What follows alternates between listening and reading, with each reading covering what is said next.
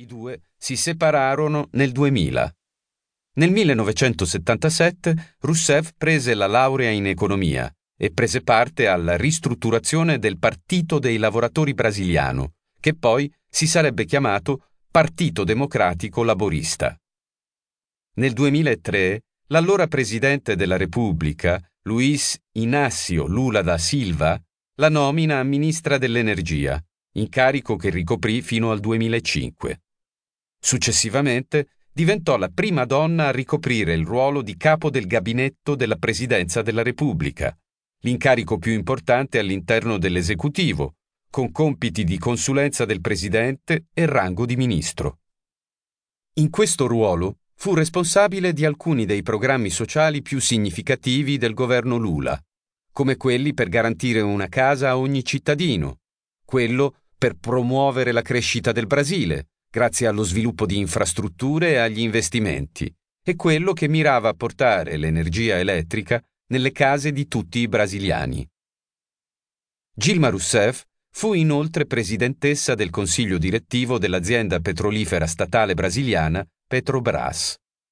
Alla fine del suo secondo mandato, Lula scelse la Rousseff come suo successore nella corsa per le elezioni presidenziali del 2010 per il PT, Partito dei Lavoratori.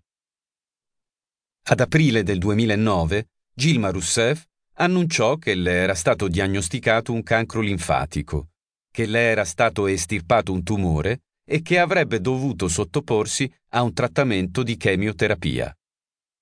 Il 31 ottobre 2010, Gilma Rousseff divenne la prima donna presidente della Repubblica del Brasile, con il 55% dei voti. Nel 2014 Rousseff ottenne un secondo mandato, anche se stavolta con un margine risicatissimo. Soltanto due anni dopo fu destituita dall'incarico con l'accusa di aver truccato i conti dello Stato per nascondere un deficit importante.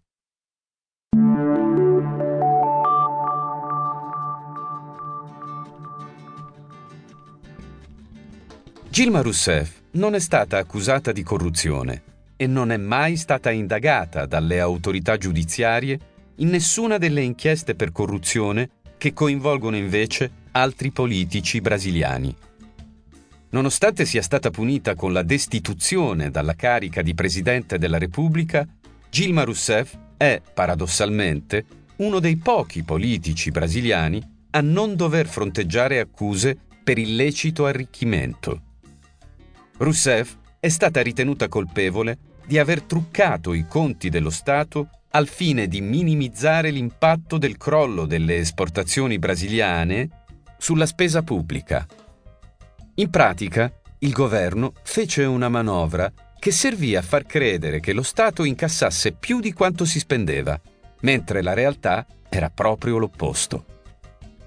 Nello specifico, le accuse nei confronti di Gilma Rousseff si riferiscono a ciò che in Brasile viene denominato pedaladas fiscales, che consiste nell'uso di fondi di banche pubbliche per coprire le spese di programmi che sono di responsabilità del governo. In sostanza, il governo non stava pagando le banche pubbliche e private che finanziavano alcuni programmi sociali. Per evitare che i cittadini interessati da questi programmi smettessero di ricevere il beneficio, le banche continuavano a sostenere le spese senza ricevere il relativo compenso da parte del governo.